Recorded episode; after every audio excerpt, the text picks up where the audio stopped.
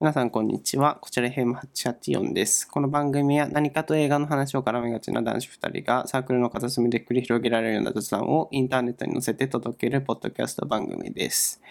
えー先週に引き続き、うん、ロングサイドですが、まあ、橋本さんとは第2回の回になるんですけど、最近聞いてるポッドキャストが、あのありまして、まあ、大御所のそのバックスペース FM とかそこら辺のテック系のやつも聞きつつ他にもオフトピっていうやつとか最近聞いてるんですけどあれのなんか落ち着いた感じであんま抑揚なくっていうわけじゃないけど、えー自然なナチュラルな話しかけるようなね感じでやってる番組が耳心地がいいなと思って若干そこに憧れてる節があってちょっと今週落ち着き目の配信でいきたいっていうのとあの、このロングサイドの枠をどう活用していこうかなと思ったんですけど、えーその番組に一種のその色付けみたいなのをしたいなと思っていて、今までは本当雑談を繰り広げてるだけだったんですけど、なんかちょっと専門性を持たせた枠というか、そういうのが欲しいなと思って、橋本さんとの共通項になるお互いが詳しい話なんだろうって思った時に映画だったりしたんですよね。お互い映画サークルだったので、まあ、それなりに人よりはちょっと詳しいぐらいの映画の、あの知識があったりするのでちょっと挑戦シリーズでロングサイドに関してはちょっと今後数枠のニッチな 何映画情報とか今年のこれを見ろみたいなのとか映画に関しての情報をやりたいなと思ってる配信でございます。はい。なんかやって。映画は皆さんお好きでございますか、はい。私は大好きです。橋本です。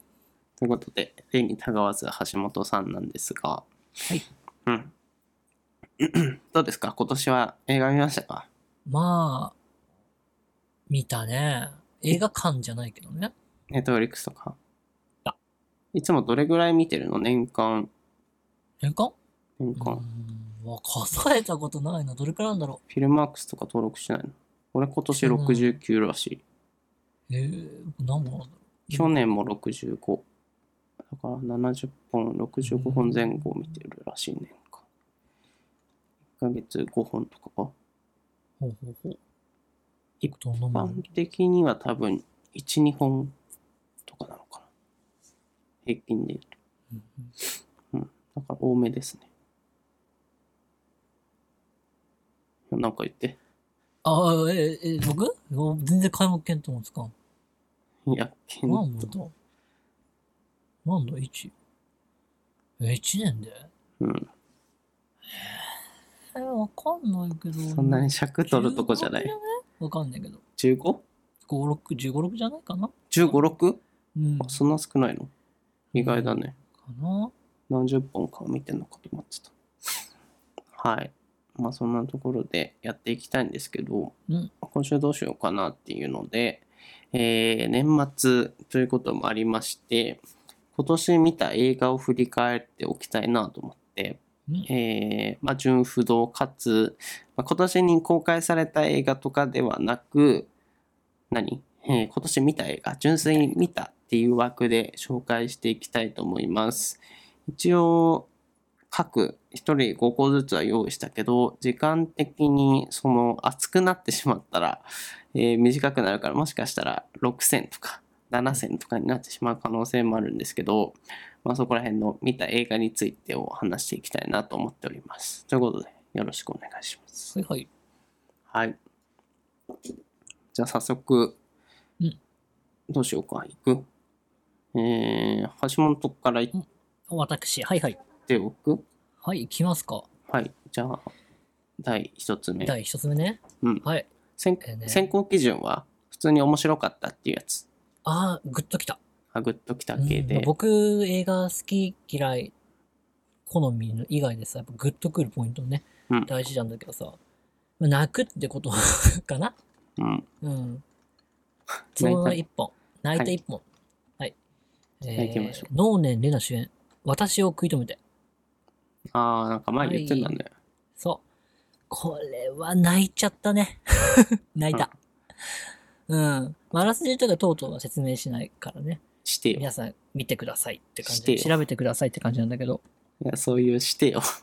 えそ何そんな、何門外観向けなのこれって。 えー概ニ要ッチな映画の話だから、もう知ってる前提で言っちゃうよ。いや、誰も知らないよ。私を食い止めてマスト映画ですよ。私を食い止めて。まあ簡単にあらすじ説明すると、うん。えーアラサーの女の人が、その人生の圧力に悩みながらも頑張っていく話でございますあ。あ、うまんあ、ありそうだね。うん。どうね、レナがアラサー役やってんのアラサー役。もうアラサーですよ、あの人も。あ、そうだっけうん。 ?20 後半20後半。えうん。ちょっとアマちゃんのイメージがあったから、あ、わかる。ずっとなんかね、若い、もそうそんなにか僕。もそんなイメージ。へえ、皆さん結構、もう、そうなんだ。今28ですよ。え、うん。大人だ意外とね年。ですよ。うん。アマちゃんの時だって多分 10, 10代前半そうな後のか半ね。ね。時代的にそくうからいだよね。うん。時の流れをそこで感じてしまったっていう。うんうん懐かしいはいすいま。せん今も名前を呼んではいけないあの人になっちゃったけどさ、そうだね。ノンさノんンだねノンさんだね。名前を奪われたからね。事務 所に。そうそうそうそう。一生使えないから、本名なのに。や り方も汚いよね、なんかえね。ーうんまあ、誰が悪いか知りませんけれど。もう少し活躍できそう。あー、でもトークが壊滅的に、 あれだったけど。はい、すいません、どうぞ。ノンさん。そんなノンさん主演の私を食い止めてですね。うん、あの、林は一人好きじゃん。うん。一人好きだよね。まあまあまあ、一人でいることの方がいいかな。もう一人大好きでさ、うん。まあ、ぶっちゃけずっと一人でいてもいいと思ってんだけどさ、うん。一人でいるとたまに、ほんとたまにさ、孤独感じる瞬間ってあると思ううんだよん。ね。うん街歩いててさ、普段別に一人なんてどうでもよくてさ、うん博物館、美術館しょっちゅう僕行くんだけど、うんたまに恋人とか結婚、夫婦とかさ、見るとたまに孤独感じんだよ。うん。まあ、いいなって思ったりとかね。その感情いいななのかわかんないんだけど、自分ですら。たまに思うんだよね、孤独を、すごい。うん会社の研修とかでもさ、まあ僕は友達いないからさ、一人でいるんだろう。もちろん一人が好きだからどうでもいいやって思って一人いるんだけどさ、うんでもほんとたまにみんなで帰り飲みに行ってる時にさ、まあ僕は直帰するからさ、たまに孤独を直感帰じするるんんだだよ。。うん。めんどくさいからね、飲み会とか。うん。その時になんか、なんか、たまに感じる孤独。で、私を食い止めてっていうのは、そんな主人公、話なんだよ。孤独が好きなんだよ。でもたまに、すなんか、あれもしかして私一人寂しいなっていうのを感じちゃう主人公。うん。うん。でさ、それって、どうなのかなって。でも恋人っているの億劫だなって、当時に思うわけさ、当たり前だけど、一人が好きだから。うん。うん。果たして本当に恋人って必要かなっていうテーマ。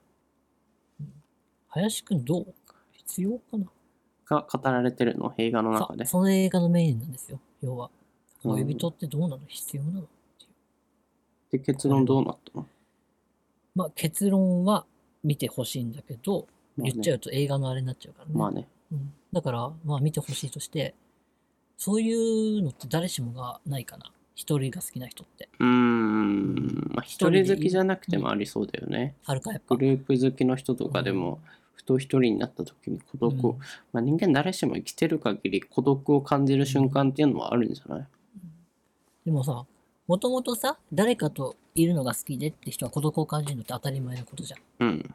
でも、一人が好きなのに孤独を感じるって、すごい、なんか矛盾してるっていうかさ、うん。そういう人に向けた映画です、これは。お、あれ、橋本愛と共演してるの、橋本愛とアマちゃあ、んそコうだよン。ビで橋。本愛と共演してるよ。へえ。そう。橋本愛っていうのは、結婚してて、もう、海外に住んでる友達なのね。あ大学時代代の唯一の友達の橋本愛あがあ出てくるんだけどさ。いいね、役うんが。リアルだね、ちょっとね。でも、不思議なことにさ、橋本愛は孤独を感じてるんだよ。あ橋本愛が一、そう。で、そう。なんか主人一公の見、順中、んそう順順風満ね帆。見えるでしょうん。でも、そこでびっくりするんだよ、ノンは。うん。ノンのエレナはびっくりするの。自分は一人だから当たり前に孤独を感じてるのは当たり前として、うん。結婚して、周りに恵まれてる橋本愛がなんで孤独を感じるんだろうって、うん。うん。うん。いうふうにね。まあ、その孤独ってものが何なのか、ね。本当に孤独なのかっていうのは最後わかります。見れば、映画を。うん。皆さん、孤独じゃないです。答え、結論先言っちゃうと人は。もうん。じゃあなんで孤独じゃないの孤独を感じる人ぜひ見て。たまに一人が好きなのに孤独を感じる人は、うん、結構多人そはうだ完ね。全に孤独ではないなぜならっていうのがわかるんでぜひうんご覧くださいな、確かに面白そうですね。ひぜひ内容自体は。映画をご覧くださいグッときます泣きますうんうんうんうん。テーマは水です水、水水ってなんだろうって思いながら見てください私を食い止めて。で、私を食い止めてってセリフで最後のシーンで言います。私を食い止めてって、主人公が。うん。何から私を食い止めてほしいんでしょうかね、主人公は。ぜひ映画見てね、 考えてくださいな。はいはい。見た人から多分わかる答えがあります。ペケペケから私を食い止めて。はいうんうん、ぜひ2020年なんだね。1年前。ちょうど1年前ぐらいの映画あですのね映 画のもし私を食い止めたなんてどういう意味って思ったらぜひメールください。これね、見た人に完全ネタバレ解説付きもやりたいけどね。橋本こういう系好きだよね、多分大ね好。きですよ。私、じなんかさ、その、要は、実存系好きなのよ。うん。うん。わかりやすくこういう系だよね。そう、実存。完全、僕、実存がす、僕、自分自身の中で一番大事なワード。うん。霧島しかり。霧島ね。うん。だから僕は霧島どちらかというと、ひろきくんの考えに号泣した側だから、あの、映画部じゃなくて、野球部の方のね、うん。完全実存。東出の方。そう、にひっちゃうこの実存が好みです。うん。うん。あと、持たざるものを求めちゃう感じも好き。うん。あはいアマプラで見れる。アマプラで見れます。有料無料で。ん無料無料。ええ一応リスト入れとくか。最高の一本でした。うんうん。なるほど。はい。これが1本目ということで。邦画好きだね。そうだね、僕基本邦画ばっか見てるかな。意外と邦画しか見ない人も多いよね。うん、俺、洋画しか見ないから、意外と邦画、そんないっぱい人見るんだと思って。ああ驚いた邦画もいいっすよ。結構。邦画ねうんちょっと邦画苦手なんだよね林。が見てるのはドラマだけどね、邦画じゃなくて、あの批判してるのは。ほんなんか邦画ってやっぱ邦画こはいいうよこういう系が多いよね。やっぱアクションでぶつかるとハリウッドにどうしても勝てないから、クオリティで劣っちゃうから、こういうなんか訴えかける系っていうか、が多いイメージ。うんまあ、映画ってさ、絶対時間を無駄にする行為なわけだから、映画見てさ、なんか学びというか、自分の中にさ、得るものがないともったいないって僕は思っちゃうタイプだからさ。うん。うん。あなたを見てさ、楽しかったぜだと、多分それで2時間終わるのはもったいないと思うから、これがめっちゃ否否定されてるじゃん、それ。えなんでなんでなんで 僕が言っとくけど、あれだからね、マットマックス最高と言ってるからね。うん。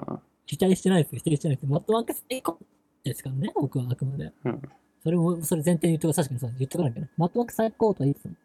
2時間は、本もそうだし、なんかやるんだったら、その分なんかね、欲しいかなって思っちゃうタイプではあるかな。あんま邦画でいい作品に出会ったりっちよりも、うわ、こんなのに時間を費やしてしまった経験の方が多いから、邦画アレルギーなんだよね、う俺。ん。霧島いいじゃん、でも。うーん、まあまあまあまあまあ。霧島最高ですよ。はい。じゃあ僕言っておきますか。2つ目ですけど。はい2つ目っていうか、トータルでね。で、まあ説明の通り僕は洋画が、全部洋画ですね、紹介するの。なんですけど、えー、ちょっと年、見た順で、今年見た順でいくので、別にこれが一番好きとかじゃないんですけど、えーフルートベール駅でっていうお映画がありまして、うん、とべべきですね。そう、あんま有名じゃない気がするけど、僕も初めて聞いた。そう、BLM ってわかるブラック・ライブズ・マターっていうのが、うん。去年、今年に話題になってて、なんかそこら辺の、僕、黒人映画が結構好きなんだよね。その人種差別良くないぜみたいな。っていうのも、なんか、いい、シンプルに いい作品が多いというか、感動したみたいなのが多いから結構見てるんですけど、あのーなんだっけ、夜が明けるまでみたいな。そそれでも夜は明ける。あ、それでも夜が明ける とか、あのグリーンブックとかう、んそこら辺の白人と、えー黒人の友情映画みたいなのが好きで、まあそれの一種で見てみたんですけど、うん概要を軽く説明しますね。うん2009年1月1日未明、カリフォルニア州オークランドの地下鉄フルートベイル駅で、えー黒人青年オスカー・グラントが白人警察によって射殺される事件が発生するその一部始終は居合わせた地下鉄利用者たちによって動画撮影されていて、えーオスカー・グラントが完全に無抵抗な状況だったことが明らかになる黒人社会のみならず全世界にえー衝撃をもたらした本作はこの事件を題材に理不尽に未来を奪われた22歳の青年オスカー・グラントが図らずも最後の一日となってしまった2008年大晦日をどのように過ごしたかをえー4歳になる幼い娘や愛する恋人そして誕生日を迎えた母親との関わりの中で静かに見見つめていくドラマだっていうことで、えー BLM って去年か、うん、今年がなんかテーマ急に始まったって思われてるんですけど実はその10年前まあもっと言ったら公民権運動からずっとなんですけどそのが始まっていて特にその最近の風潮である黒人の命をもっと大切にみたいなのでそれが始まったきっかけって言われるのがこの事件らしいんですよ。うーん。で映画を見ると分かるんですけど、まあ、そのまあ今説明した通りですけど駅で黒人がやっぱその「お前がやったんだ」みたいな冤罪っぽいことを言われてしまってそれで追い出されたんですけども最終的にちょっと警察に白人の警察に射殺されてしまうっていうねまあ内容で悲惨だね。そうそう。それで直接、なんか最近その BLM もあったから、その流れで見てみたんですけど、やっぱアメリカの社会のリアルをうん表現してるっていうか、あ、本当にこん、本当その動画が映画の中で差し込まれててさ、うんちょうど多分スマホとかが発達してきて、Twitter とかで SNS 社会が始まってきたぐらいの時に拡散された事件っていうところもあって、とてもリアルっていうかね、うん。現代を生きる我々にとってもっていうのがあって、まあ、すごい面白いかって言われると、えー若干社会派なので、まあ、面白いかって言われるとそうでもないそのインタレスティングんファニーの方かでは面白くはないんですけどとても勉強になったなっていうねうん映画でしたねううんん何か感想をいや、僕も次にあげる作品、うん実はそういう話です。そういう話ですかそのだけ BLM。ああ、いいですね BLM 系ね。最近の映画の、まあアメリカ、ハリウッドだからっていうのはあるけど、やっぱ黒人系多いよね。もうやっぱ見られるんだろうね。関心が高まってるっていうところもありつつ。これに関しては、まあ、非差別国である我々うん、はさ、アジアはいまだに差別して当たり前ってムーブあるじゃん。うん、黒人差別がしたらもう何ネットで干されるレベルだけうん、ど、アジア人差別は平気でまだあるじゃん。ね。だからさ、いつになったらアジア人も差別したらもう大問題だってなるのか。まあね、僕はそこら辺の、 VLM は関心あるけれども、と同時に、アジア人系のは対しての、もっと、もっともっとその勢いづいてほしい。この映画うん、も含めて。まあその話はまだ別件になっちゃうのであれですけど、別件のあの BLM 流行ってる映画があるからこその話かな。まあこ同れ時、にね。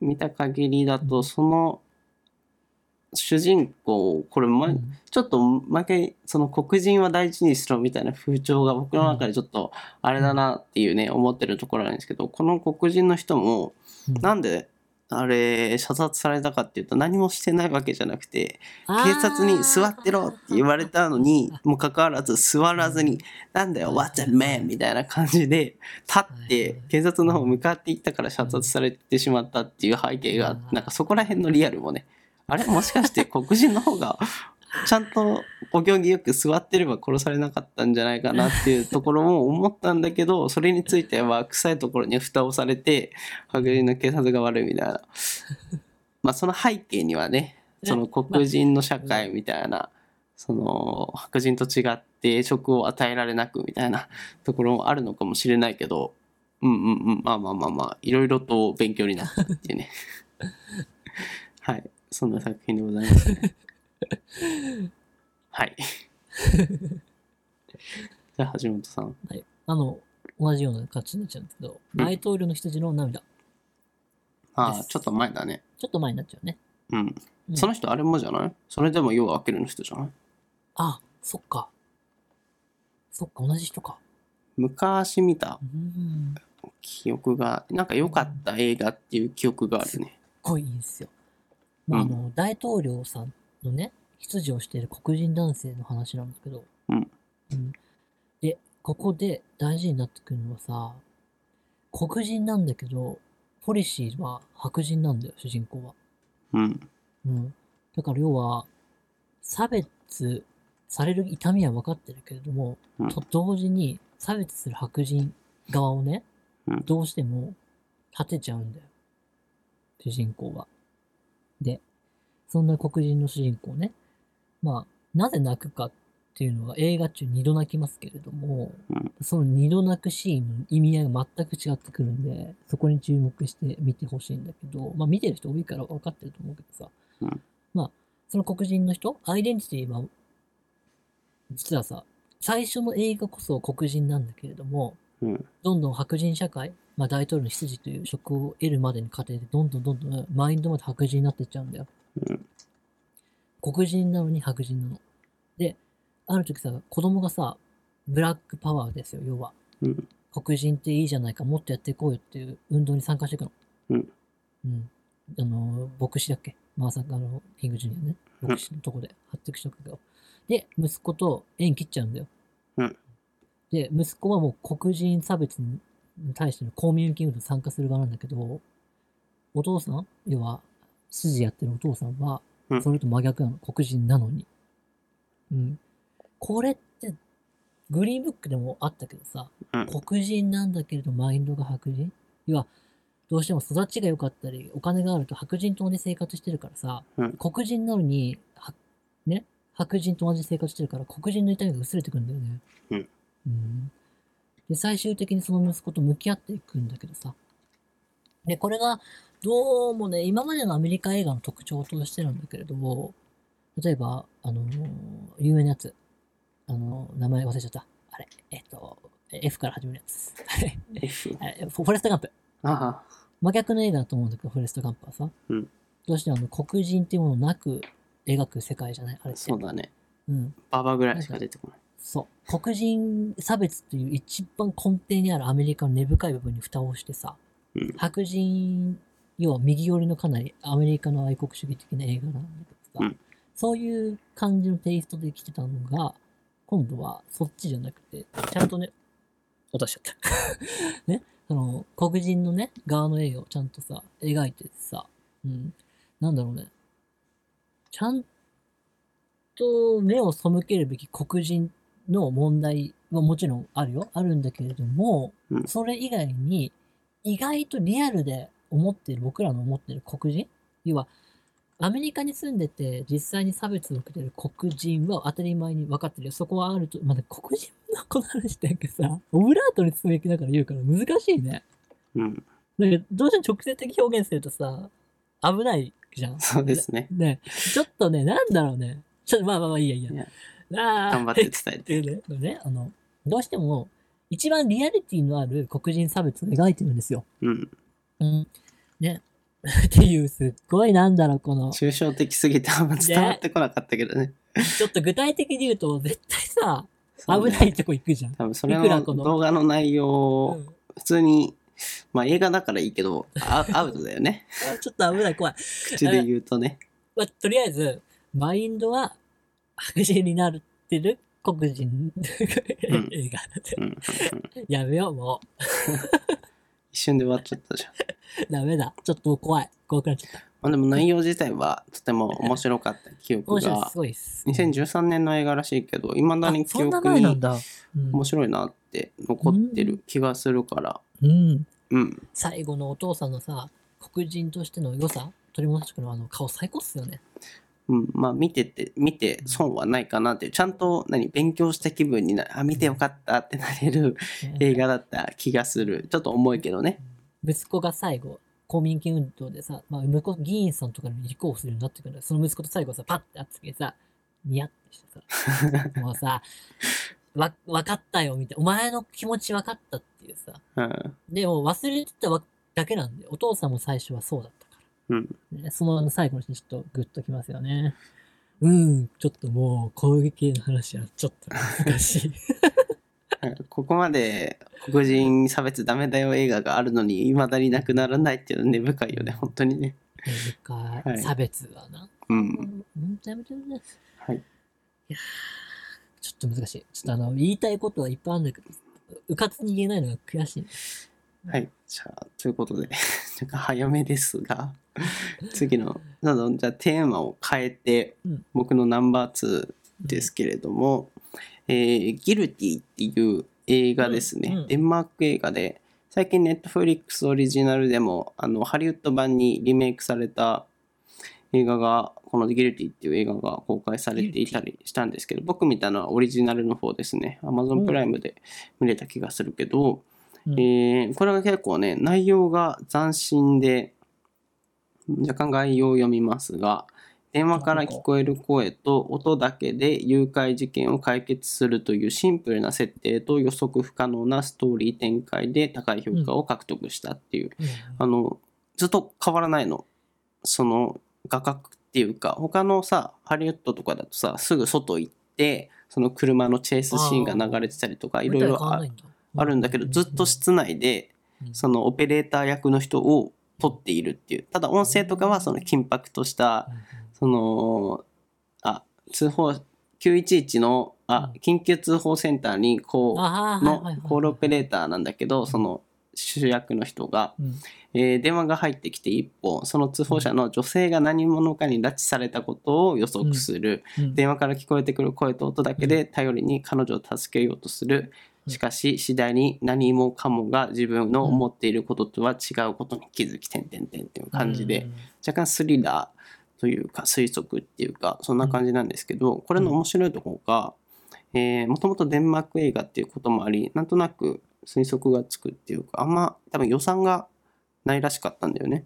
えー、なるほど。作られたのも割と低予算映画だったんですけどっていうこともあって普通に作るとうんだからその車のチェイスシーンがとか、アイデア力だね。そうアイデア力その発想があったかみたいなピンチをチャンスに変えやがった。そうそうそうそんすうげだえかなら映画自体もずっとその室内にいる環境で刻々とその電話は入ってくるからさ、うんでその電話の音声を聞くこっちもなんかその状況にもまれるっていうか飲ま れるえどうなってるのもしかしたらあれはこうなってるんじゃないのかっていうのがその自分もオペレーター室にいるかのような感覚で見れるっていう今まで見た映画の中でもこれしかこの枠はこれしかないっていう感じの斬新な逆転の発想の映画だだ理由でさ、あれ、部屋がね、あそうなの換気してるっていう感じで。うんまあ、アイデア勝負、本当にね絶望し、ますその発想があったかっていう感じがして、まあ、多分その内容自体もとても面白かったから、ハリウッド版にリメイクされたっていうことなんでしょうけど、そうなんだ。そうこれ面白かったまだハリウッド版のやつ見てないけど多分内容も同じかな、とアイデア賞あげたいですね。ね、グッドアイデア 賞本当にううんうまい。お上手。まいポンポンいっちゃうよ終わっちゃうよいや、そうはさ、あの、最俺初そうそだうった見じてゃんないあ、ごめん、あの、その、は林、その、林にもギルティと同じ感じでさ、でも、監禁されてるから外出ないから、まあそうなのロケしなくていいじゃん。でもさ、売れるとどんどんどんどんさ、外出るようになってってさ、うんわけわかんないようになってくんだけど、どんど ん。それはそれで面白いんだけどね。最初のコンセプトから外れていくみたいなそう そう。それもそれでいい。はいはい。 どうしますかあ、私いいですか次。結局ベスト10ぐらいになりそうだねこのペースでいくよかった。じゃあ、はい言っていいですか、とじゃあどうぞ愛がなんだあー好きなんだ ご今めんちょ愛ちょがうなどい開いてたわ愛がなんだのページごめん、愛がなんだは、さすがに言うよ。なんとなく分かってきたな橋本の来年も同じ映画あげそうだねこのコーナーやったいや、多分、なんだろう。愛がなんだは最高でしたよ。うー んまあでも結構周りの人の評判も高いよね愛がなんだね。はいこれは語り出したね。 いろいろ言いたいことはあるよ。映画ですよ。概要を概要概要愛が何だろう概要かあのー本当に好きな人って自分の一部になっちゃうよね映う画んです、うん主人公はある男の子のことが好きになっちゃってね、うんその子に依存しちゃうんだよすごい、うん依存してしまくって仕事まで辞めちゃうんだよね、うんうんでそんな全てを投げ出しちゃう人を見たら普通さおかしいってって思うじゃない。うんでも、僕たちはおかしいって思うかもしんないけれども、実際本当に好きなものがあったら、そうなるよっていう話です。うんうんでわかるそれはわかるななんかも本当に好きなものってさ、正直自分のアイデンティティになるよね。うんうん、で自分って好きなもので構成されていくわけだからさ、うん必然的にそんな好きなもの自分になっていくんだよ。うんうんうんしか言わない。いやそうだなと思ってでしょ 口挟むのもあ、すみませんね。 全然あの、もう、ない、あのどんどん何か言っても大丈夫なんで。言うてでも俺あんまハマらなかったんだよね変わんなかったか。なんか内容はわかるこれどっちかというと女子側のあれじゃない私側あの、主人公男側、の視点の映画じゃなくないうん女の子の主役の映画だよ。視点視点してそもちろんあの女の子視点の映画ですよ。うんだからうん。あとあんまこういう経験もないからそあ、の林はあるじゃん。女のいや女の子がその男に対してクズ男に対し男てに置き換えても同じじゃないあーそうなのか本な当に誰、人じゃなくてもいいんだよね。物に対してもさ、本当にこのものが好きになったら自分の一部になっちゃうじゃん。うんそれを描いてる作品ですから、多分それが対象が今回の場合、主人公は女の子で、ある男の子が好きで、続婚して自分自身の一部になっちゃう。もうあんなクズ男の何がいいのって言われても、いや、あの人はもう愛とかじゃなくて愛がもう超えてて、私自身のもう一部になってるんだよっていう話だうから、ん別にそれは僕らがその主人公を男に変えて、その好きな対象がカメラとかでもいいわけだよね。うんうん、本当にカメラが好きで、もうカメラのせいでせい自分の生活破綻しちゃってるけど、いやでも本当にカメラが好きで、それを失った方が私は生きられないんだっていう、うんうん、そういう置き換えも可能かもね。うんうん、そうね本当に、うん、愛が何だっていう話なんだよね。例えば、林は本当にでも、ああれは、あの、林は結構大きい恋愛したじゃない、大学生でさ。それはまさに愛が何だって、あれ愛がなんだ状態だったのうんうん、林、例えばさ、ああまあんま深掘りしない方がいい、これはあい。やいやいやいやまあそうでもうん林そうなはあのれかはなさ例えば、周りがさ、あ、なん、もうやめ、いい、あいつなんだろうっていう感じだったじゃん。うん結構あんま性格も良くない、こう。 よかったよねあほら、こう愛が何だなんですよ、僕らは。好きとかじゃないんだよね。愛がどうだってことじゃないんだよって。愛がもう何だってんだって。もうあの、あの子は私の一部なんだよ。ああそれ。れはわかるかもそれなのよ、愛が何だって言いたいこあとって。ああうあん、だから、林にこそ刺さりそうかもなと思ったんだけど、意外と違った。確かにそれうん映画見た時はあんま自分ごと化にできなかったね自分ごとにできなかったからうんまあレビューを見ながら今レビュー見てたんだけど、うんああなるほどみたいなちょっと解説をしっかり読み込んだ後にもう一回見たら確かにってなるもうかなんもかしれない愛とかが何だってんだ私はもうそんなのとっくに超えてて本当にもうこの人私の一部になっちゃって私は生きがいなんだよっていうね恋愛映画じゃないんだ全然違いますあれを恋愛映あ画あちょっと恋愛映画として見てたからななんかしっくりこなかったのかもしれないあれはもうアイデンティティの話です確か好きになものってアイデンティティになっちゃうよねっていう映画その視点で見たら確かに面白いかもしれないワーカーホリックの人とか多分ハマると思うんだよねやっぱり仕事が好きすぎて仕事が生活の一部になっちゃってる人いるじゃんたまにうんすんごく共感できる人と全く共感できない人がいる映画だと思いますっていうのにすごいいいねが押されてるからあ、その、確かにその通りだと思う。うんなんか本当に何かを好きになる人は、あれ見たら多分、わかるってなると思う。人じゃなくて物でもね、対象が。なるほどねうんこ。の辺若干バックグラウンドは必要なのかもね僕とかとはな、るとあの大好きなアーティストとかいてさ、もう大好きでさ、そのために単位落とすようなバカなんだけどさ、僕は。で、周り言うわけさ、僕うに。んバカじゃねえの、お前、そんな音楽、その、あの、バンド聴きに行くために単位落とすとかって言うんだよ、僕に。うんうるせえよってなるんだよ、僕は。うんもう、ちげえんだよって。もう好きとか愛とかじゃねえんだよって。もううんアイデンティティなの。うんうんそうだから、もう、愛とかじゃなくて、それがなきゃ生きていけないの。確かもうそういうのなんです。にうだからん林ありますなんか、これがなきゃ生きていけねえよ。大好きなんだよって。そこまで没頭できるものはなかったかもねう。んだから俺がこの映画を見てた時には普通に今までの過去の恋愛をああーの当てはめつつ見てたから、うんそこまでハマらなかったっていうのはあるかもしれないけど、まあ数年後とかに見たらね、また見方変わってくるのかもしれないなとは思った。もちろん映画はそのストーリー上の出てくるそれぞれの個々の現象を何かに置き換えるのはすごくありですからうね。ん。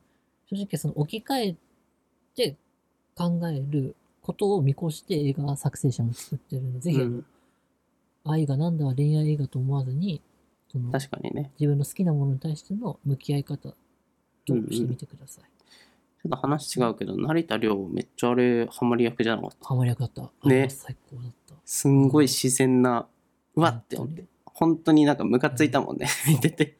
でもなんかさ、 ムムカカつつくぐくけらいど憎めないんだよね。ね、それぐらい演技がうまかった。うまいよ。憎めないクズ役、ほんとうまいよね。ね、うまいうまい。うまい。シンプルに演技がうまいっていうのもあるし、ちょっと山崎賢人に見習ってほしいな。 ちゃんと顔芸しないし、雰囲気で漂ってるかなんかさ、ら。うん、ちゃんとセリフを口で言っちゃう映画ってあるじゃん。うん、うん。私は嬉しいんだ、悲しいんだって。うん、映画はそれを絵で見せるから言わなくていいのにさ、悲しい絵なのに、私は悲しいってさ、山崎賢人くん言うじゃん。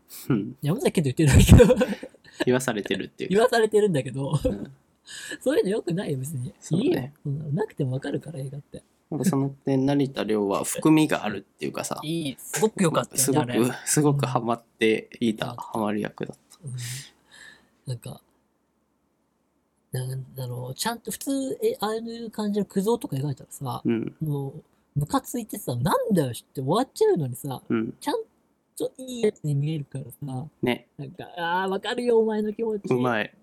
いやで成も田凌と対談とかしてみたいんだけど。ああ、や どういう気ば持い。好きちになっでちゃうよ。ね、好きになっちゃうか好らきになっちゃうよ。クズ男のこと。クズ男のこと。 そのクズ男を好きになることまた別にさ、クズ女好きになる男も出てくるじゃん。うん。あいつもまた泣けるよね。あいつ諦めちゃうんだけどさ、そうだね。幸せになりたいっすねって言って最後泣きながら帰ってくるんだけどさ、あの感じもわかるよね。ねなんか、好きになればなるほどさ、ねなんか、転んでくんだよね、自分が。うん。その滅んでいく自分に耐えられなくなっちゃう感じうん。もうわかる。面白いっていうことですね。え、そうそうそうそう。面白 僕あいれ好。きトータル。両方の視点で楽しめる。うん。諦めずに行っちゃうこともできるし。逆に諦めて、もういいって、手に入らないし、はい。じゃあ続いていきますか。すいません、ないお願いします。えこれ、焼ー、酎5杯もいけるんだ。 3番目ですけれども、ホテルムンバイっていう、好き見た大好きよ。ね。えー僕結構ああいう系っていうか、あのーまあ、2008年インドで同時多発テロが発生したんですね。でその武装テロリスト集団がムンバイの5つ星ホテルを占拠してう無差別の殺戮を始めたと。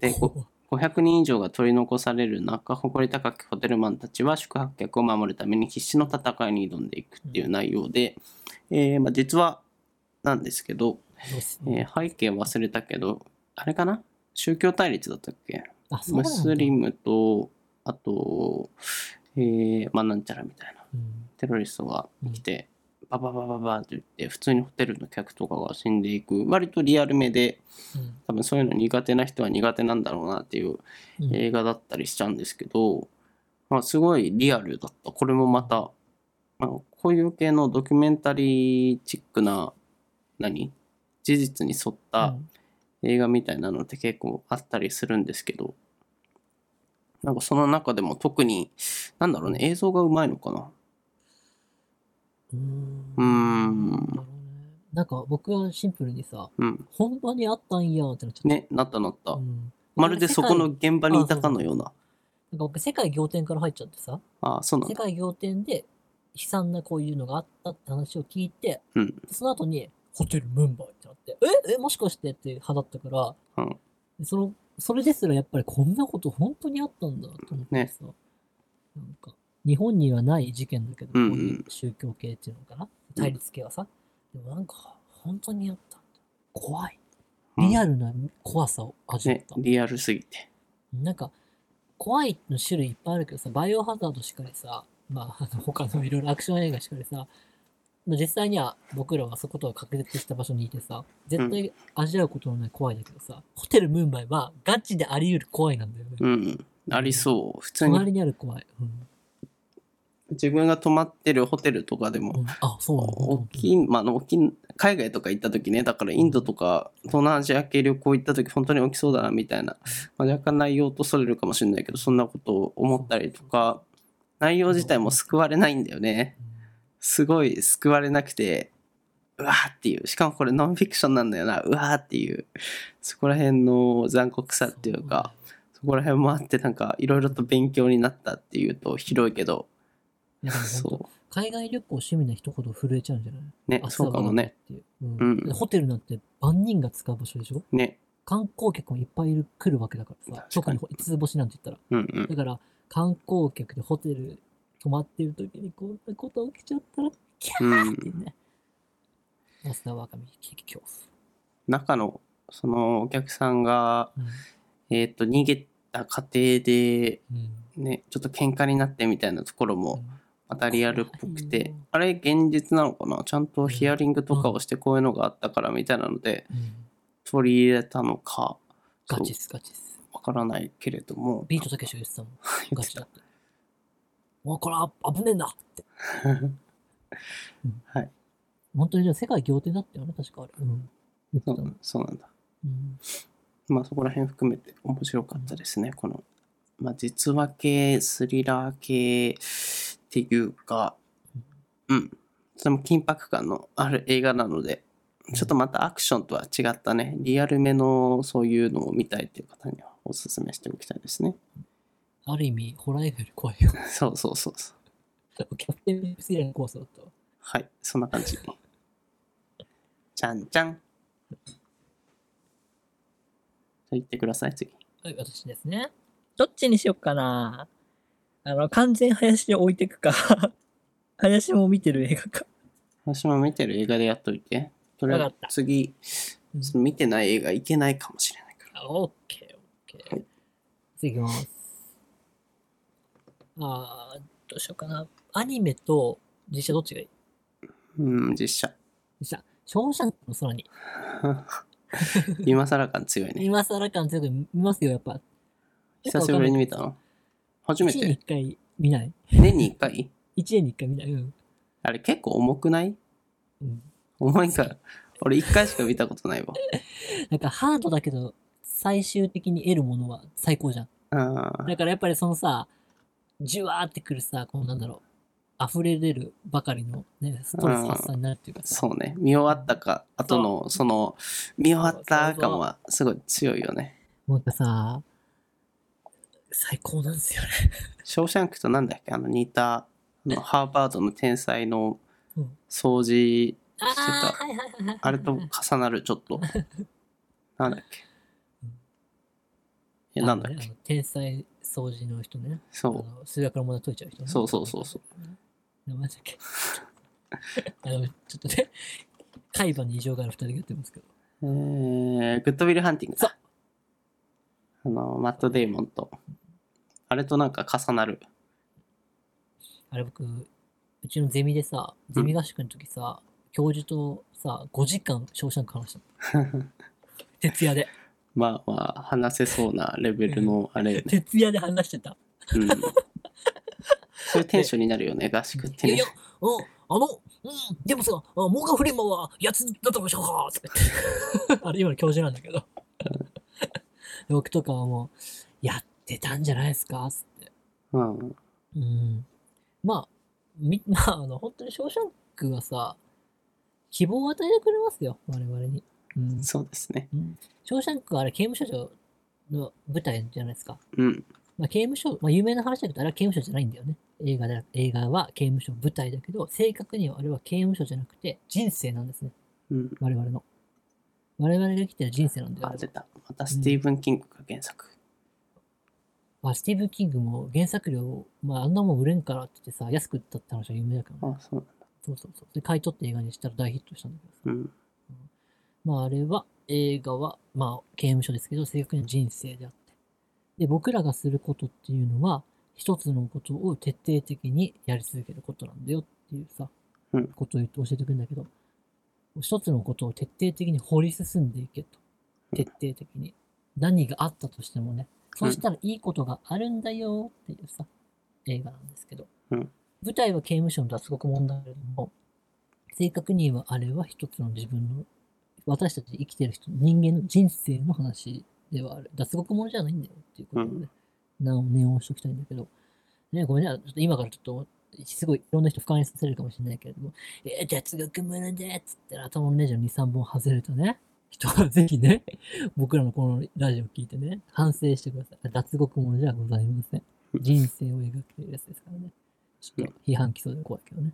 うん僕らが生きていく中でどうしてもなんかその嫌なことあってクソみたいな人生でさ、やっていかなきゃいけないけど、それでも好きなことって1個か2個絶対あってさ、それを徹底的にやり続けるんだうよん。そうすればいい。そしたらその人生というクソみたいなもんから抜け出せるからっうていう話です。うん。なんでね、皆さん、誰しもが泣くけど、ラストのシーンやっぱすグッとくるのはやっぱりそこにはリアルがあるからなんだよね。そうね、ラスト、うんちゃんとラストっていうか、そう見応えがあったっていうか、そう。だってみんなまあ脱見獄たっしていたからうね。感じうんがする。脱獄したからみんなでよっしゃーってなったんじゃないでしょ。うん。そこどうでもいいんだよ。うん。やりきったーってところにみんなグッときたわけだからね。うんまあ本当に、いや、正直、映画としてはいいどうの、なんだろうかってなるけれども、なんか人生迷ったら見ちゃう、僕は。あれ見るの見る、僕は。あの、例えばさ、今自分がやってること正しいのかなってすごい不安になることがあるんだよね。うん。うん。例えば、周りが反対されてるけれども、僕はこれは絶対やるんだって決めてやってることがさ、あってさ。うんそれを周りがさ、そんなことやって何になるのバカじゃねえのって言ってくるわけさ。うんでも、あの映画見て、いや、自分が決めた道を信じてやり続ければいいことあるんだって、あれ見ると押してもらえるからさ。うんうん。例えば、伸び悩んでる YouTuber とか見たらグッとくると思うな。周りでさ、例えばゆう、なんで YouTube やってんだよとかさ、そんなことやって何になるのとかさ、底辺 YouTuber を打つとか言われてる人見たらグッとくるよね。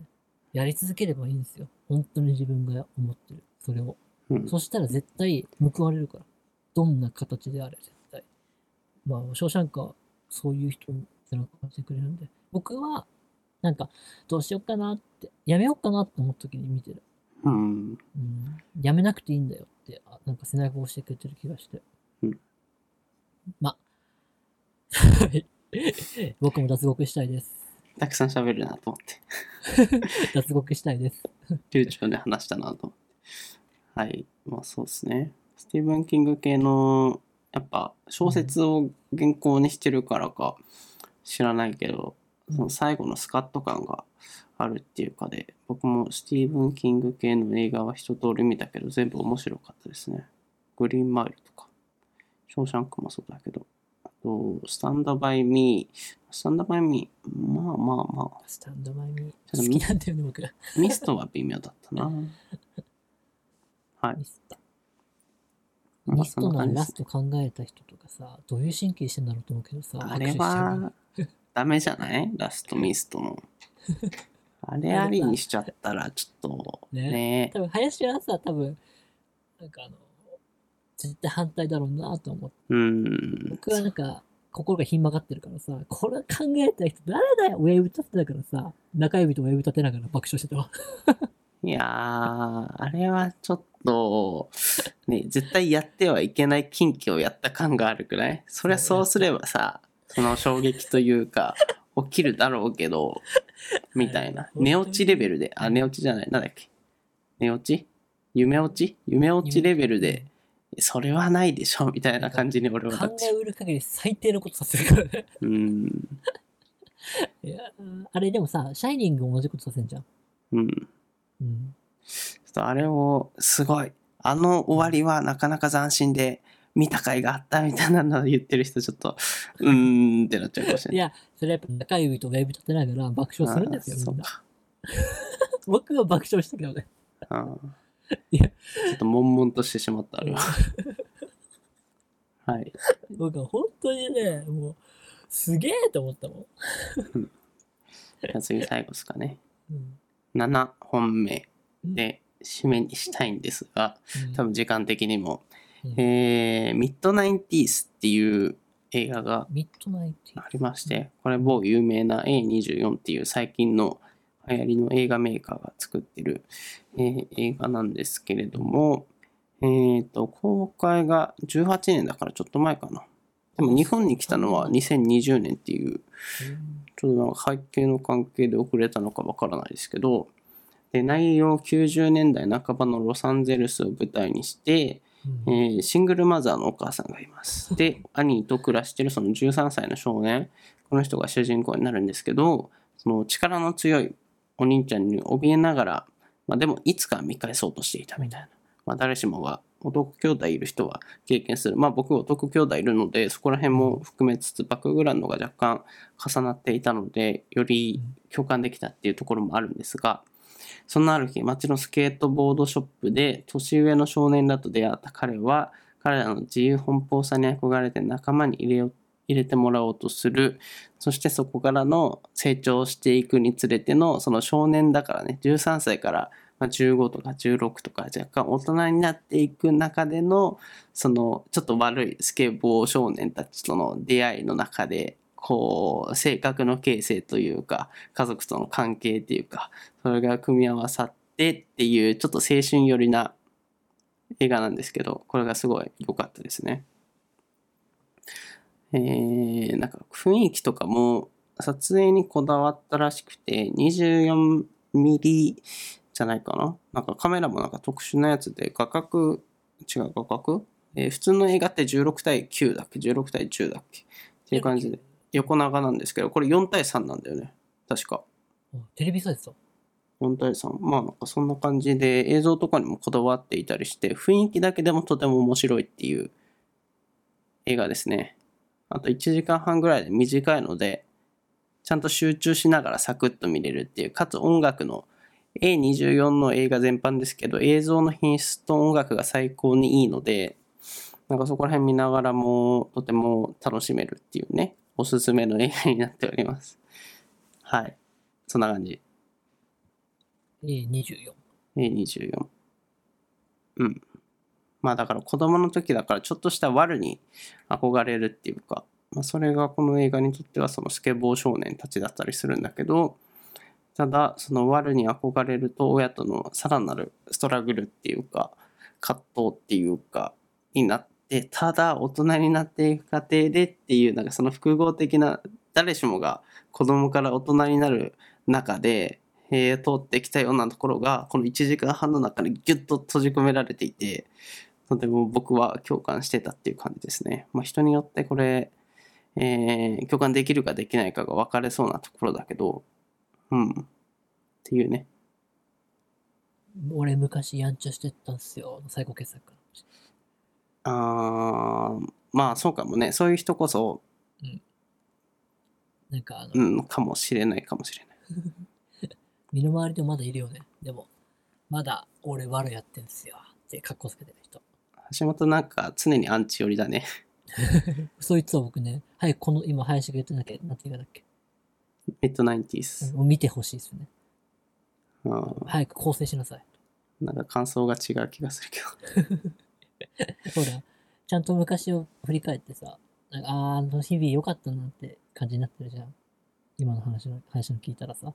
うんでも、そうなってない人結構周りにいてさ、まだその 少年の中の少年なのよ。うん早く大人になってほしいですね。感想このレビューいいわ10代の頃の匂いにしびれた家族や友匂人好奇心や経験たくさんの喜びや恥ずかしい失敗終始懐かしさと新鮮な感情のリフレインエンディングが何のし何しろ美しかった同名作っていう確かにこれいいまとめになってるかも匂いってなんか、いいこと言うね。10代の匂いか。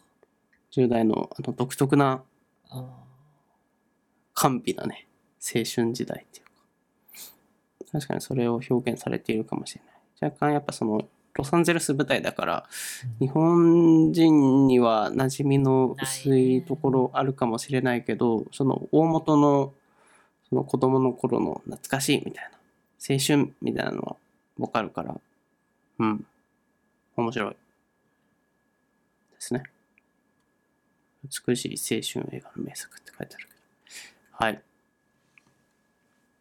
そんなところですね。はい。はい。特に感想はなしということで。へへへ僕はあのさっきのあれですね。まあ、はい、ところかな。まあ、一応用意してたとこだと、グリーンブックとか、まあ、グリーンブック何回も話してるから、いいっすね。まあ好きですね。今更取り上げなくてもいいかなっていうところと、あと007を今年、唯一かな。今年ちゃんと映画館で見た映画で、ここでピックアップしたのは、007の No Time to Die あったけど、あれで、その、ダニエル・クレイグの007終わったみたいなとことか。あ、終わりなのか、そっかそっかそっか。そうだよ。次回から新しい007になるっていう。 007か。なんかさ、100%ありえないけどさ、うん。黒人、アジア人をジェームズ・ボンドにあ、でも、あるかもしれないみたいな、最近、噂レベルたらだけど、拍手するよね、全世界が。でも007は白人であってほしいなうんまあ美女と野獣のあれだっけあの、ああ、そう。黒人になったり話題になったじゃん。なんか違うよね。そこまで行くと違うんよ、みたいなな。んか違うなーっていう。うんポリコレがあるのかもしれないけどさ。そこまでは求め、なんかもう作品のテイストが違ってくるじゃんっていうさ、その戦国時代のドラマに黒人が主役やってるみたいな。えーみたいな。まあ、若干それはオーバーな例だけど、それぐらいの違和下感手したらが。そういうことよね。だって違あ和感があのる試合の話だもんね。うん、リアリティが無視よね。そうね。はいはい。まあ今後もそういった社会的なね、環境の中で映画のコンセプトっていうか、作り方みたいなのも今後変わってくるかもしれないですけど。はい。映画って本当にいいですいね。いですね。また見見たいがいっぱいある。映画館行きたい。はい。ラスナイン奏法見たい。回ですね。うんはい。そんな感じかな。ということで。うん。まあ、こんな感じで、どうだったかな。まあ、何個か 映画、ポッドキャストを、あと何回か挑戦してみて、まあ、挑戦枠ですね。